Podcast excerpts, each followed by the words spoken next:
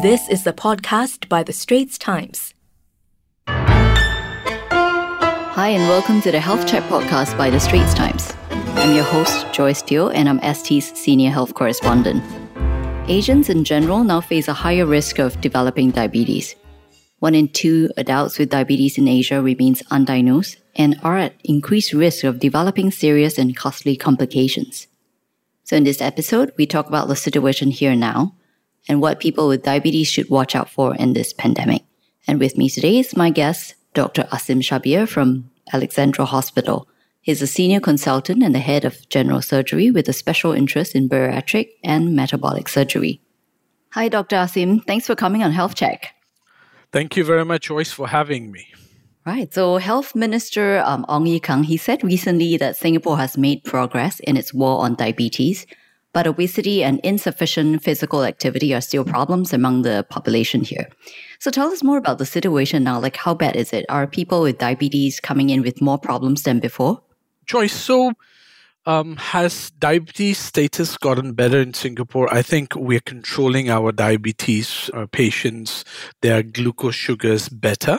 Our uh, healthcare is managing uh, their outcomes better. Uh, as far as obesity is concerned, unfortunately, if you'd seen, we used to be about ten point five percent of population used to be classified as obese. It went down to eighteen, oh, sorry, eight point six percent.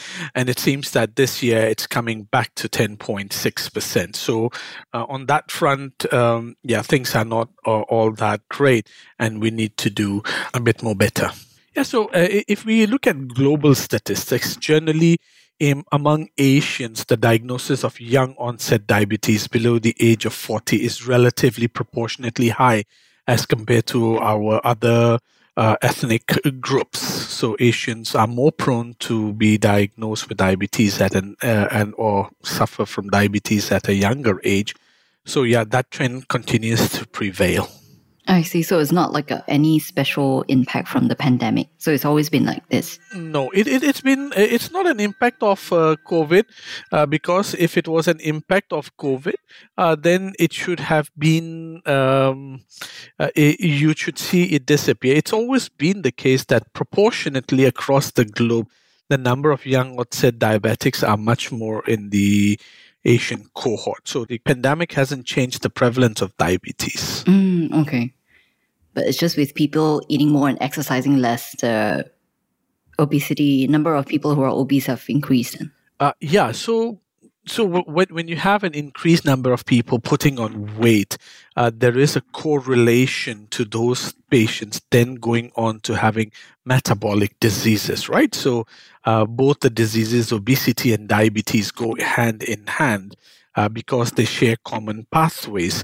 And thus, uh, you, uh, if the population is getting more obese as young adults, uh, then the likelihood that disease will shift um, towards a younger age group is uh, is more likely. Uh, however, the pandemic will not have a major role to play in this. But yes, it's certainly uh, w- we are heavier for what we would have been otherwise.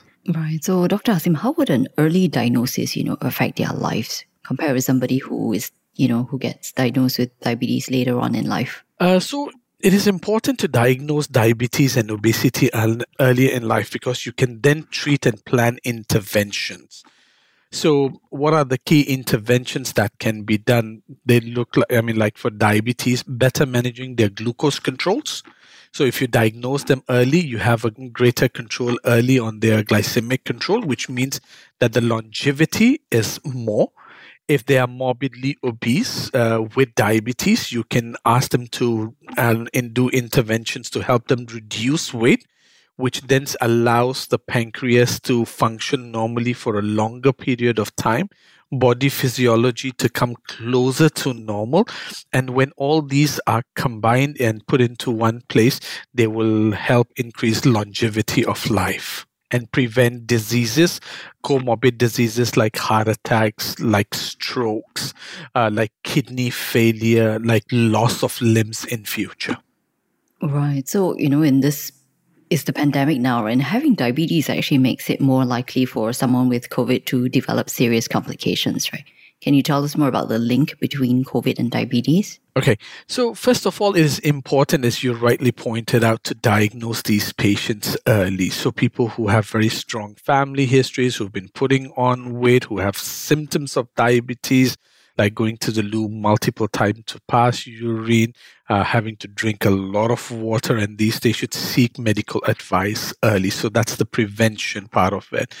Um, for those people in the pandemic, uh, why are they at risk, or those who are already diagnosed with complications? So let us look at different cohorts. We look at those cohorts who are staying home, who are working from home. They might have put on weight, uh, which can make their diabetes go worse. So we need to help them look after their weight.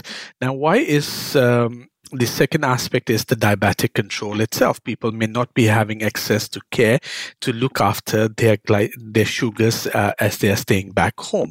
And this is one of the factors that they do tend to develop complications. Higher levels of blood sugar mean the patient is more prone to getting infections.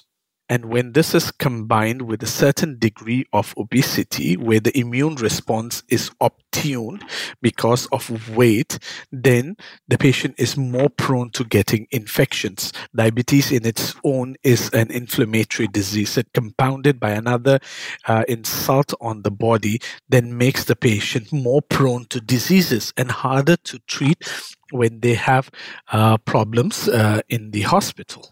Right. So before we, it, you know, become so serious, right, you know, what, is there any particular diet that people can follow? Um, so I think most people who do go to and who do tend to develop diabetes, they are advised. They are normally in a routine clinical setting seen by a dietitian at a diagnosis. They are advised about what kind of diets they can take.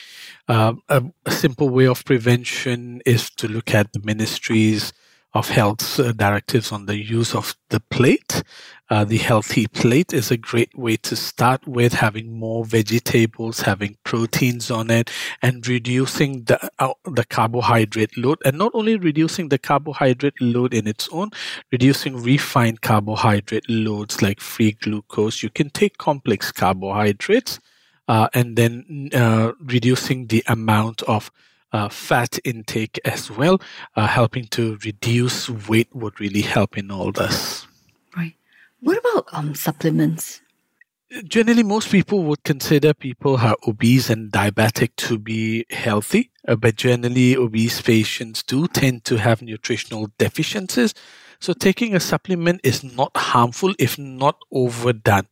You know, you, you can't be taking four tablets daily, uh, which can, because all these supplements, uh, the vitamins that we take, do have biological effect on our body. If you take them excessively, some of them can accumulate in the body and they can cause harmful effects. Taking a tablet a day may not be harmful. It may rather be helpful to patients, uh, but taking too much of it doesn't help.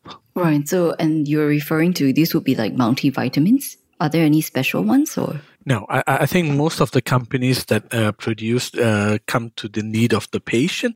Uh, these include uh, simple, simply available over-the-shelf vitamins. They can be taken.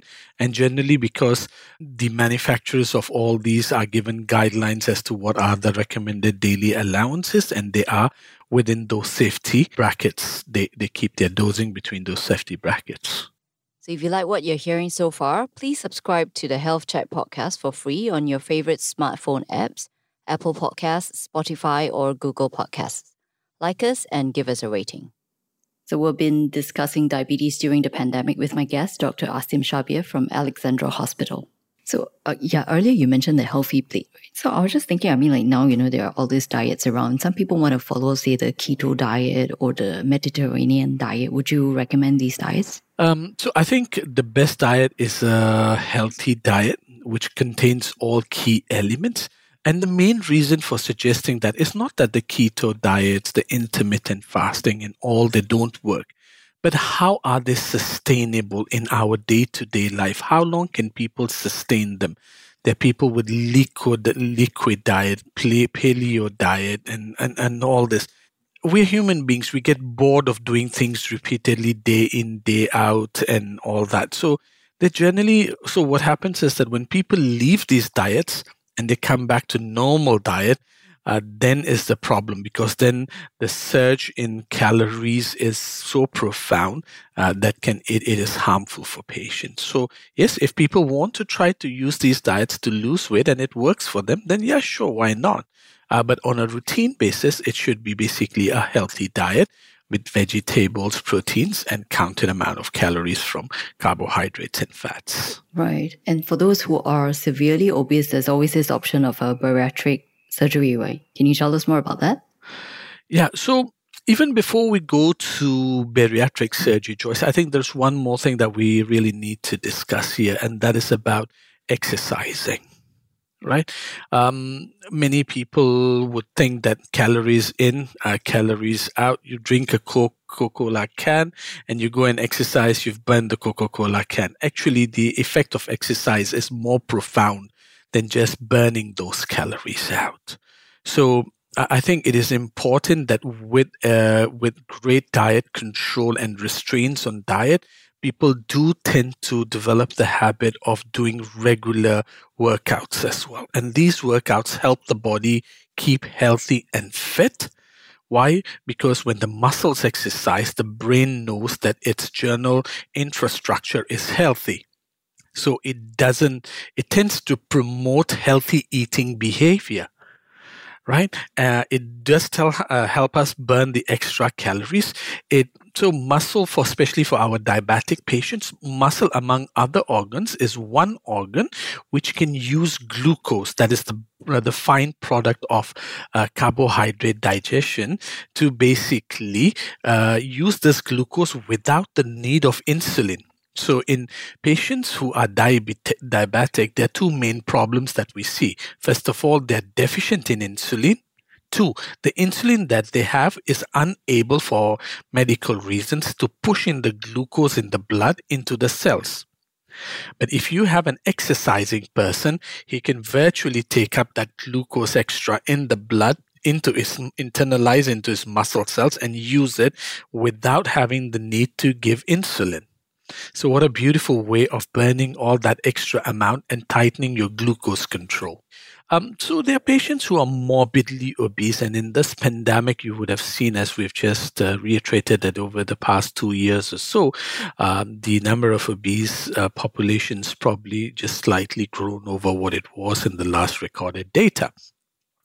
So how do we then combat this? So there are two groups of patients. There are those groups of patients who are just simply obese.